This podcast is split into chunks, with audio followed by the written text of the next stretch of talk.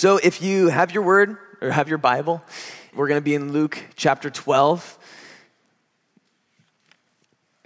The early chapters of Luke, about Luke 1 through 8, is Luke writing to his friend Theophilus, trying to get his friend to come to a conclusion about who Jesus is. That Jesus is one who commands storms and winds and they obey him.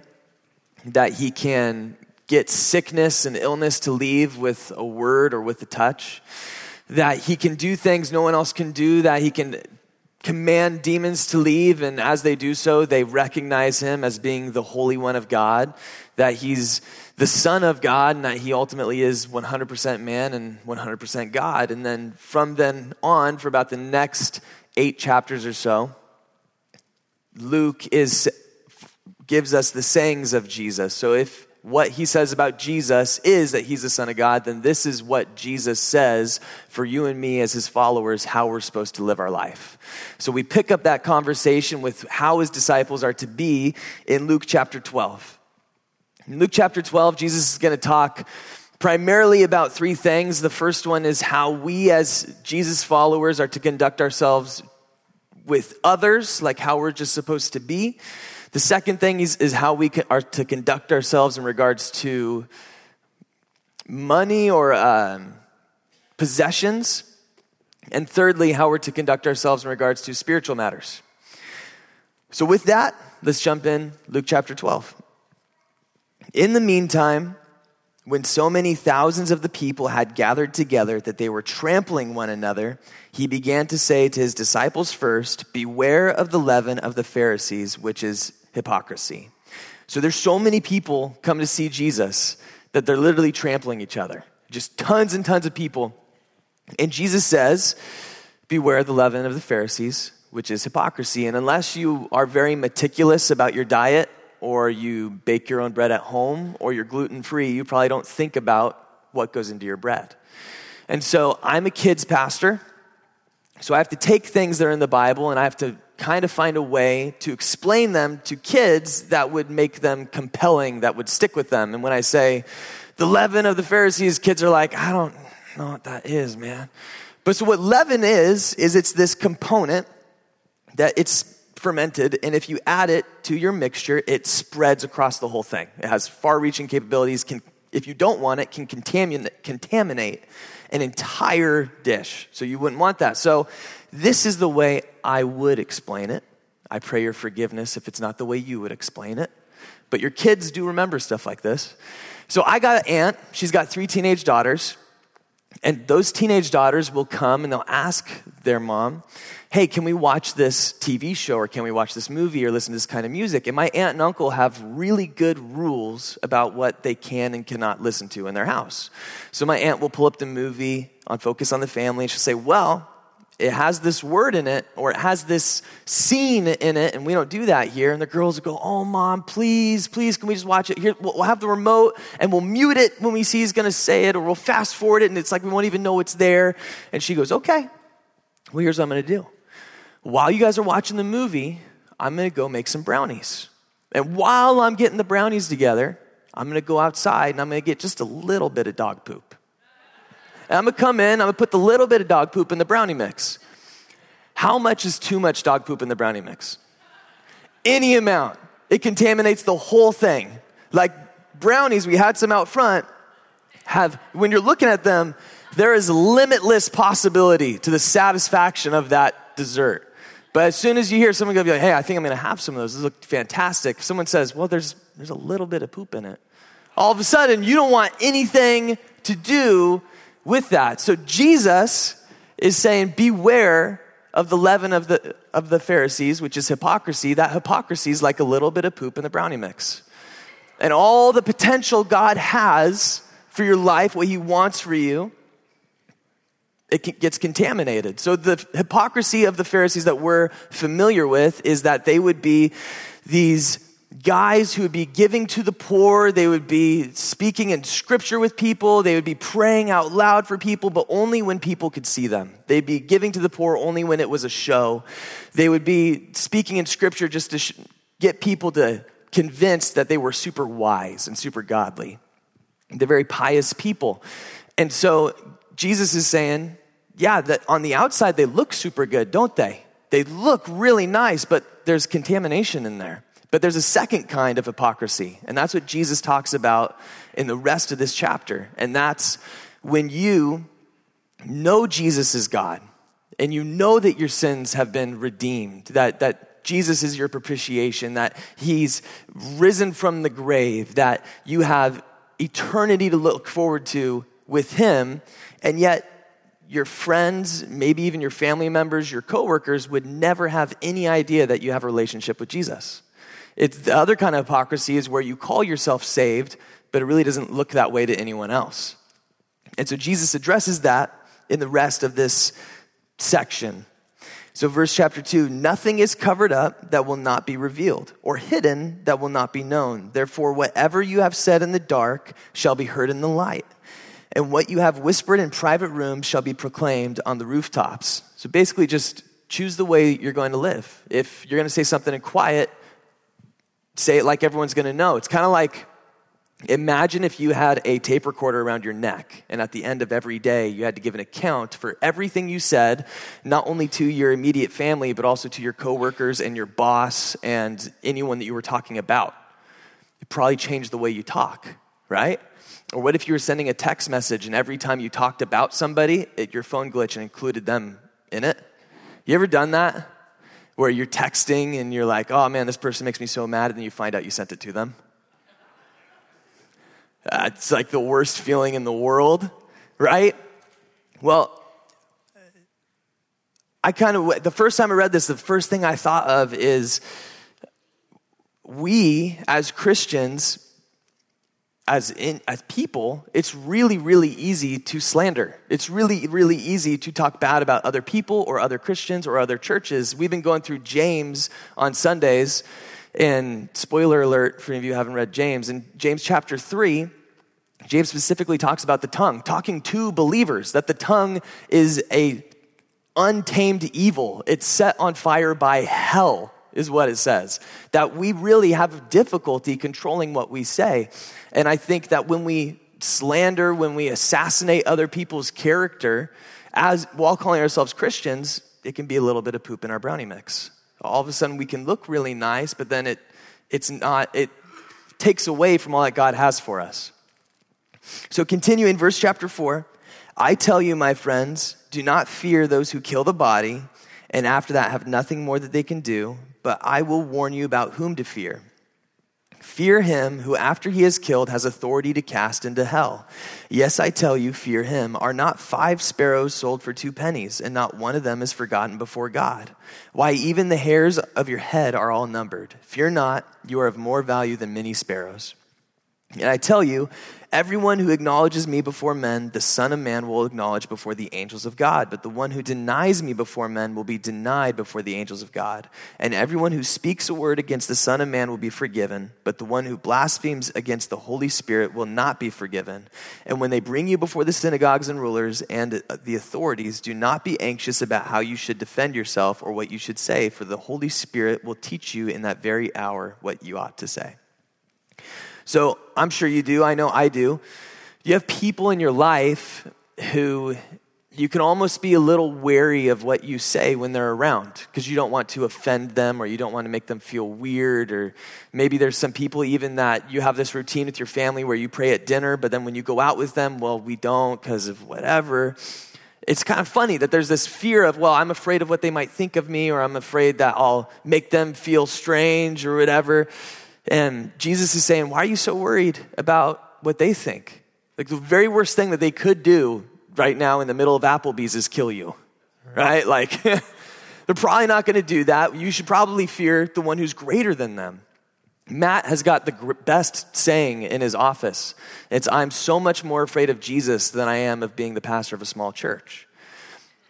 I think it's brilliant. And it really, it should filter the way that we do life. Like, okay, I was thinking about like there's a certain family that I'm super connected with with my family, and I, was talking with Matt Hamilton. I go, how? What's the best way to be a, a witness to these people? Because it's it's kind of awkward to go, hey, you know, I've been praying about it, and you need Jesus, or you're going to go to hell.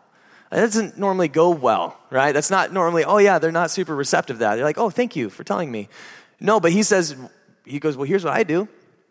I talk about Jesus constantly. It's kind of like if you have a coworker and you've been working with them every day for two years, and then you find out they've been married for 20 years and they never once talked about their spouse, you'd be kind of like, I don't know if he likes his spouse. But he's like, I love Jesus. And so it just comes up. It's like, man, Jesus has made, especially in here, oh my goodness, what a beautiful day Jesus gave us today.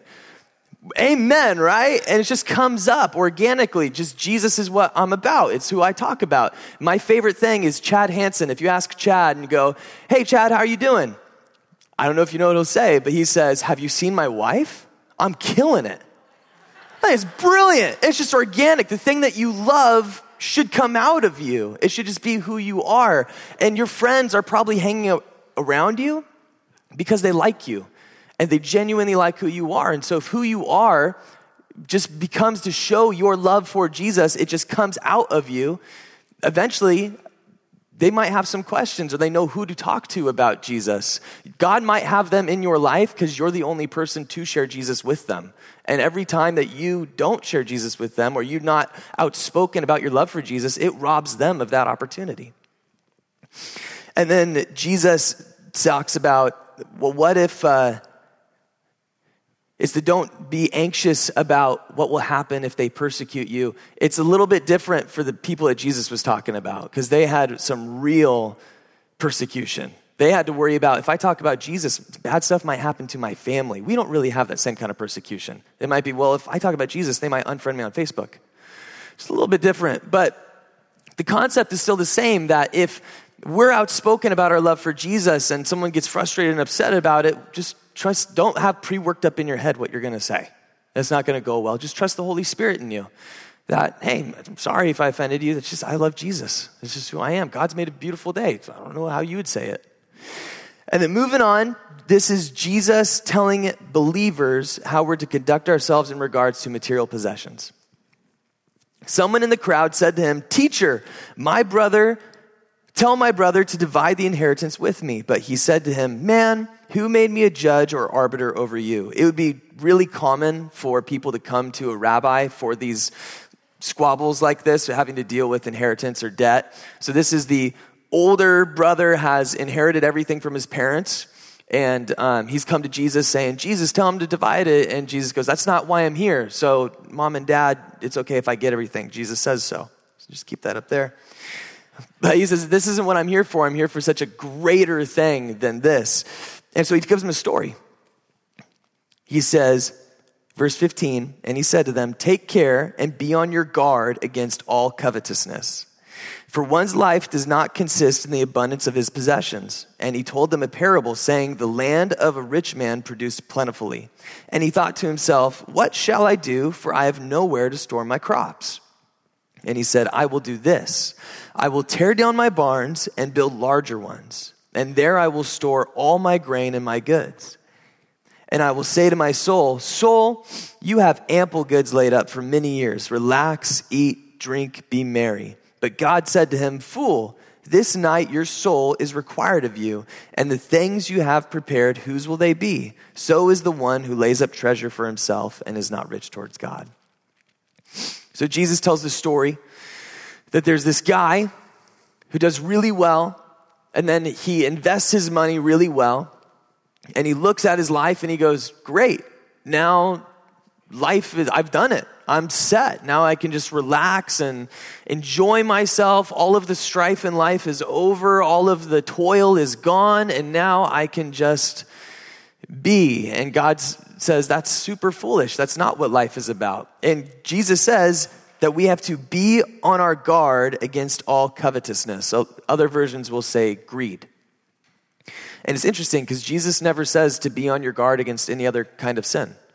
Jesus never says be on your guard against adultery, even though adultery is just as destructive. Adultery destroys families, it, it ruins relationships, all trust.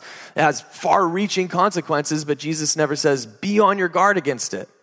It's Probably because when you are in the act of committing adultery, you're aware of what you're doing. No one's ever like, oh my gosh, you're not my spouse.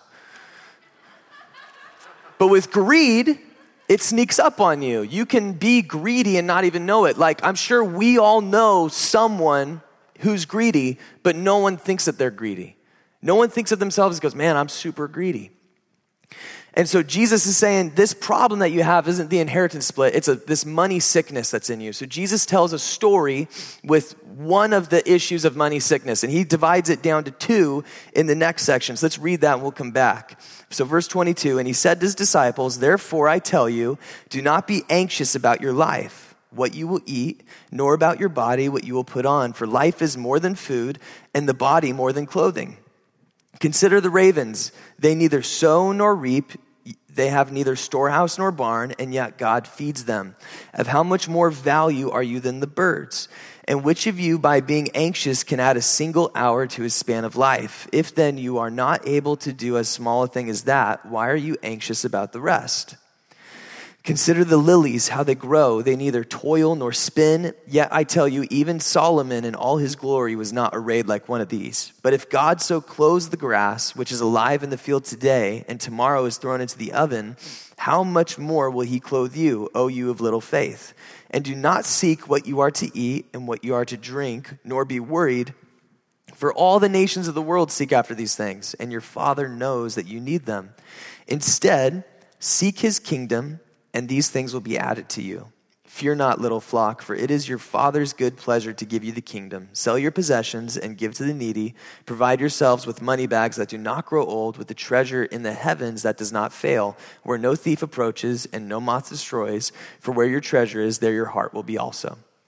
So, the first thing that you see in this rich man who stored up his goods is he's done what Jesus has us consider the ravens about. In verse 24, consider the ravens, they neither sow nor reap, they have neither storehouse nor barn. This guy, when he did really well, what he said is, This is my security. I found my security in money. Jesus is saying, Consider the ravens. They're not worried about where they're going to sleep, they're not worried about where they store stuff. God takes care of them. This guy, he says, Okay, I've got my place, I've built a bigger home, I've got more storehouse, I've invested all this stuff. I'm all right the strife of my life is over. I don't have to worry about toil. I don't have to worry about working anymore. There's nothing left to be achieved. And Jesus says that's a really dangerous road to head down. Because I don't know if you know, there's a man named John D. Rockefeller, and he's my favorite person for illustration for the kids because he was the world's first billionaire. He had more money than anyone else. And when he was in an interview, he was asked, So now that you have more than anybody, what now do you want?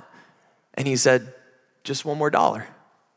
Just that's all I want, just one more dollar. But then you get that and you, just one more because that didn't quite satisfy. When you need one more, when we have these things, these things that get elevated above people, investments are good. I'm not saying they're not. Investments are really good. In fact, Jesus talked, or at least Proverbs talks about them a bunch. That a wise woman is someone who invests her husband's money well. Like a good wife is someone who does that. So I'm not saying investments are bad. In fact, Abraham had a lot of wealth, had a lot of material possessions. He's a good guy. Job had a lot of wealth, a lot of material possessions. And God looks at him and says, There's no one righteous like him in all the world. So having material possessions isn't bad. It's when it, the priority of it becomes elevated above other things. When all of a sudden your ability to be generous with people gets lessened because you're thinking about how you could have used that money to further your investment elsewhere, or that money is taking away from your security. That money is taken away from your opportunity of comfort or whatever you think that it should be. And Jesus is instead saying, that's not what it's about at all. You can consider the ravens where they have nothing and God takes care of them, that they have nothing and God provides. The other thing that can happen with money, which Jesus illustrates here, is that it can become our beauty. So you look at the lilies, and Jesus says, Consider them. They're more beautiful than Solomon could have ever made any of his clothing or ever have been arrayed. And yet, if God allows them to exist today in all that beauty, only for tomorrow for them to be plucked up and thrown into the oven, how much more is He going to take care of you? Money can become our beauty in that it becomes the way that we fit in. It becomes, well, if I don't have the new iPhone, I'm less. If I don't have a brand new car, if I don't have as big a house as my neighbor or my brother, the things that I have, I won't fit in, I won't be complete.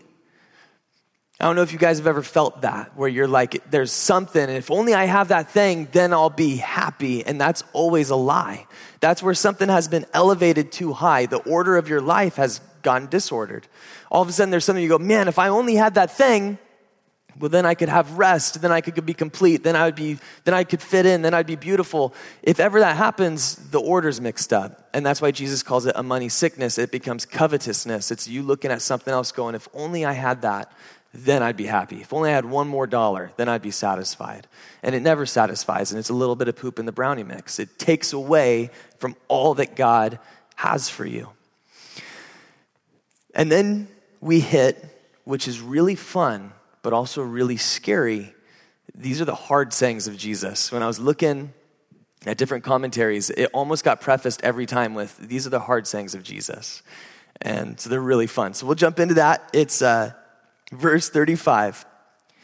This is how we as believers are to conduct, that's what I call it, is to conduct ourselves in regards to spiritual things. Stay dressed for action and keep your lamps burning, and be like men who are waiting for their master to come home from the wedding feast, so that they may open the door to him at once when he comes and knocks. Blessed are those servants whom the master finds awake when he comes. Truly I say to you, he will dress himself for service and have them recline at table, and he will come and serve them. If he comes in the second watch or in the third and finds them awake, blessed are those servants. But know this that if the master of the house had known at what hour the thief was coming, he would not have left his house to be broken into. You must also be ready, for the Son of Man is coming at an hour you do not expect.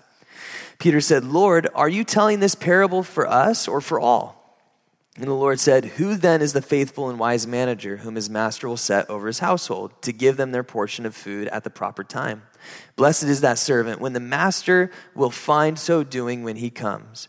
Truly I say to you, he will set him over all his possessions. But if that servant says to himself, My master is delayed in coming, and begins to beat the male and female servants, and to eat and drink and get drunk, the master of that servant will come at a day when he does not expect him, and at an hour he does not know, and will cut him in pieces and put him with the unfaithful.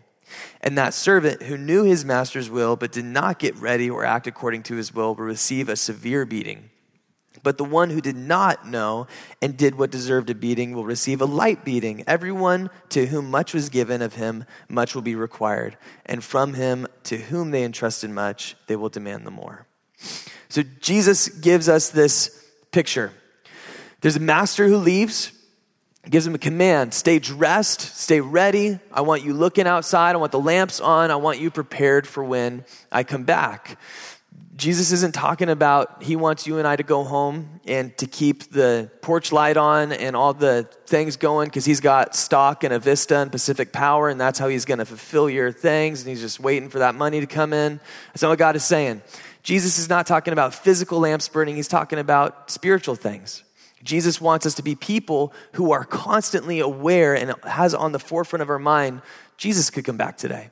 So, how is this going to coat the way that I talk to people? How is this going to cover the way that I'm generous? How is this going to change the way that I do things, how I interact with my family, how I text people, how I conduct my business? How is this going to cover my entire life? And so, Jesus says that there's two kinds of people there's the kind that are faithful. And here's what's really interesting and what's so amazing is that for us, if a boss comes in and says, I want you to complete this job, you're going to stay up all night, and when I come home, I'll greet you. When he comes home and he sees that you've done a good job, he'll say, Good job, you did what I asked you to do. Now, prepare my food. Now, you have your next task. Here's what's so interesting about our God is when he comes back and he says, You did what I've asked you to do, our God has the faithful sit at a table your table is a place of celebration, of drinking wine, of sharing experiences, of excitement, of fun, of laughter, of telling jokes, of enjoying one each other, enjoying each other. And God dressed himself for service to serve the faithful.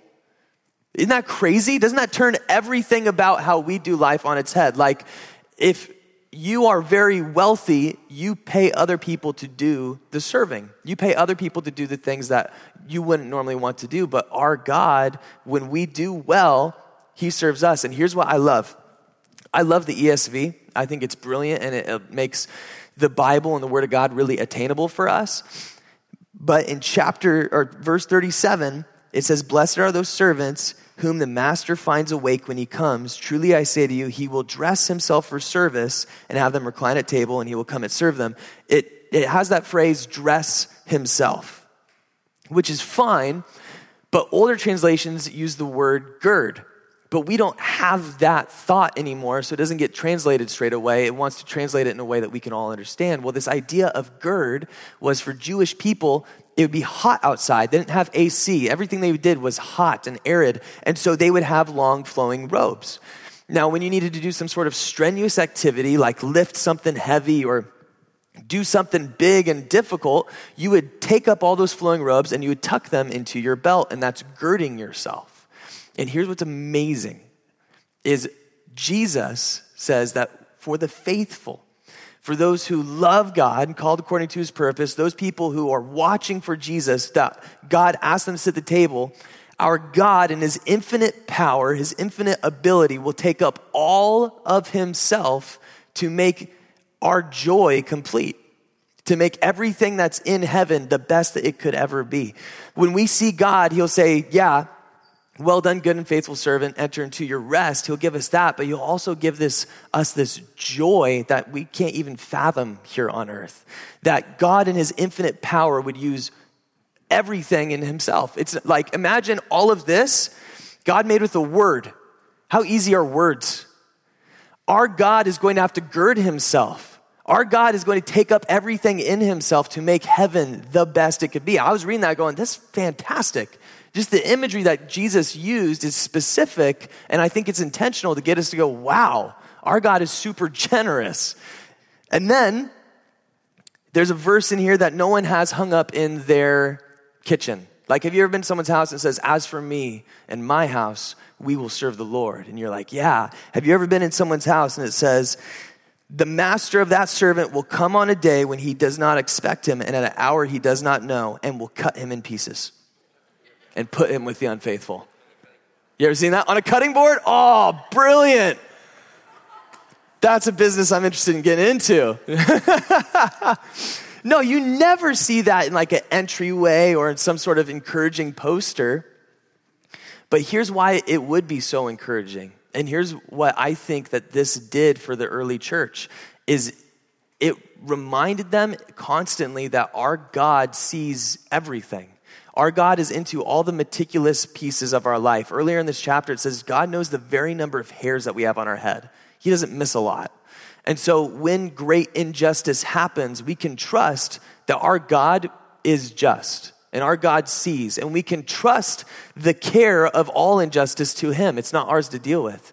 John chapter 5 says, All judgment has been given over from the Father to the Son that we can go about life with this expectation of great joy. And here's what's awesome about it's this paradox of the kingdom that the kingdom's coming. Like this is something we look forward to. We look forward to all injustice being made right, that all the wrongs will be made right, all bad things will be made undone, and we look forward to this joy that will be complete, this this exciting moment but here's what's awesome is in verse 32 it says, "Fear not, little flock, for it's your Father's good pleasure to give you the kingdom, even today." That the kingdom can be experienced today. And I think you experience that kingdom when you really do give over injustice to God. That's not your deal to go and seek justice. It's not your deal to go and get someone to beg you for forgiveness. It's your deal to instead be one who easily forgives. And then we'll come back to this because this ended up being my favorite spot. But let's read the rest and we'll tie it all together. Verse 48. I came to cast fire on the earth, and would that it were already kindled. I have a baptism to be baptized with, and how great is my distress until it is accomplished. Do you think that I have come to give peace on earth? No, I tell you, but rather division. From now on, in one house, there will be five divided, three against two, and two against three. They will be divided father against son, and son against father, mother against daughter, and daughter against mother, mother in law against her daughter in law, and daughter in law against mother in law. He also said to the crowds, When you see a cloud rising in the west, you say at once, A shower is coming, and so it happens. And when you see the south wind blowing, you say, There will be scorching heat, and it happens. You hypocrites, you know how to interpret the appearance of earth and sky, but why do you not know how to interpret the present time? And why do you not judge for yourselves what is right? As you go with your accuser, accuser, before the magistrate, make an effort to settle with him on the way, lest he drag you to the judge, and the judge hand you over to the officer, and the officer put you in prison. I tell you, you will never get out until you have paid the very last penny. So for Christmas, I think our verse should be Do you think I came to bring peace on earth? No. so Jesus says, I came to cast fire on the earth, and he longs for it to already be kindled. And he's got this baptism that he's longing for, and he wishes it would be already be here. He's in great distress until it is accomplished. The Old Testament whenever fire is talked about, it's God's righteous judgment. It's God's right judgment on the world. And what we know is that when you have an like let's say you got ore you just have this rock and if any of one of us unless you're a specialist looks at it you go oh cool but then when it's put into intense fire and intense heat what's left the precious the things that can't burn away and so jesus is saying that he longs for the day, oh my goodness, I'm waiting for it, that when we can burn away all that's impure, all that's bad, all that's broken, all that's messed up, that there's a baptism coming. Jesus was baptized in Luke chapter 3. Jesus isn't talking about that baptism, he's talking about the cross. That Jesus is looking forward to this day, to this time, that when all that's impure, he'll be able to take away, that he'll be able to break apart. Because here's the thing there's two groups of people there's the faithful and there's the unfaithful. And unfortunately, just even from what's in this chapter, we're all unfaithful. We are all guilty of slander, I'm sure of it. We're Christians. We're all guilty of talking bad about someone else. We're all guilty of worrying about what other people think of us more than what God thinks of us. We're all guilty about putting things out of order, where things can be put before God and before man, and we can put money before it, and we can put what makes us beautiful before it. We are all, the Bible tells us, all unrighteous, that no one meets God's standard, no, not one.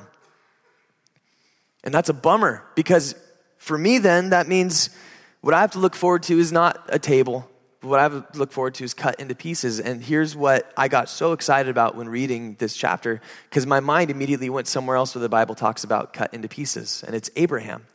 There's another time when God makes a promise. This is a promise, and looming in the background is this idea. And so God comes to Abraham and he says, I'm going to make you a promise that you're going to have offspring, that you're going to have a child. And Abraham goes, I don't really know, but okay. So God goes, okay, we're going to make a deal. So he says, Go get a bunch of animals and cut them in half. And Abraham would be familiar with this practice. If a servant went to a master and said, I need to borrow some money, the master would have the servant cut an animal in half. They would meet in the middle, and the servant would say, If I don't make good on my end to repay you back, let me become like this animal cut in pieces. And so here's what God did with Abraham. God tells Abraham, get all these animals, cut them in half. So Abraham's aware of this. He goes, okay, we're going to make a deal. He cuts them all in half. And then God shows up as a flaming cloud and he walks through the entirety of those animals. He doesn't meet in the middle, he, he goes all the way through because he knows we're unfaithful. We went through Abraham, we went through Genesis a few years back. We know Abraham's very unfaithful. We know Abraham's not good to his wife. We know that every single person aside from Jesus in his line was unfaithful and failed majorly. Even the best of the best, like David, oh my goodness, it's so fun reading his story because he's terrible. Like he's like someone to look forward to, and you're like, oh my gosh. But everyone is unfaithful, everyone is broken, and our God anticipates that and he knows it. And here's the thing when we ask Jesus to cover us, he's cut on our behalf. And how do you know that God is going to pour out all this joy on you? And how do you know that you're not going to be one of these people that's cut? It's because he's already done it. How you know God is going to gird himself, take up all of himself to give to you? He's already done it. He already came as Jesus. Jesus gave up a kingdom. He gave up comfort, a throne, being served to come and live a really hard life. And then to be betrayed and mocked. He knew all was going to happen. And ultimately die for our brokenness and for our sins so that we wouldn't be cut. And so now for us, it's just a matter of do we believe it? If I believe it, then the fire, this fire on earth that he wishes were already kindled, it takes away the unrighteousness that's already in me. Nothing else, the Bible tells us, no amount of law, no amount of rule following can ever pull the poop out of our brownie mix. Nothing can take it out. We are contaminated. It is in us. When we are looked at, God goes, No, thank you. That's not what I want. But when we have Jesus in us, He's got the only fire that can take that contamination out. He's the only one that can separate that from us. He takes that to the cross and nails it on the cross, and it dies there. And so for me, when I was reading this, I went, oh my gosh, that's so exciting. But then the question came up of, I know this, but do I believe it? Because it follows with interpreting the times. We know what Jesus has done, and we know any day he's coming back. But do I talk like that? Do I act like that? Do I give like that? Do I have people over and I pay the bill and I just do whatever I can to be supportive of them like that? The Bible, this uh, chapter ends with settle with your accuser. Do I forgive like that? See, I know that I know Jesus is God, and I know that all judgment has been handed over to him, and I know that he's good, and I know that he sees all injustice and he's going to make everything just.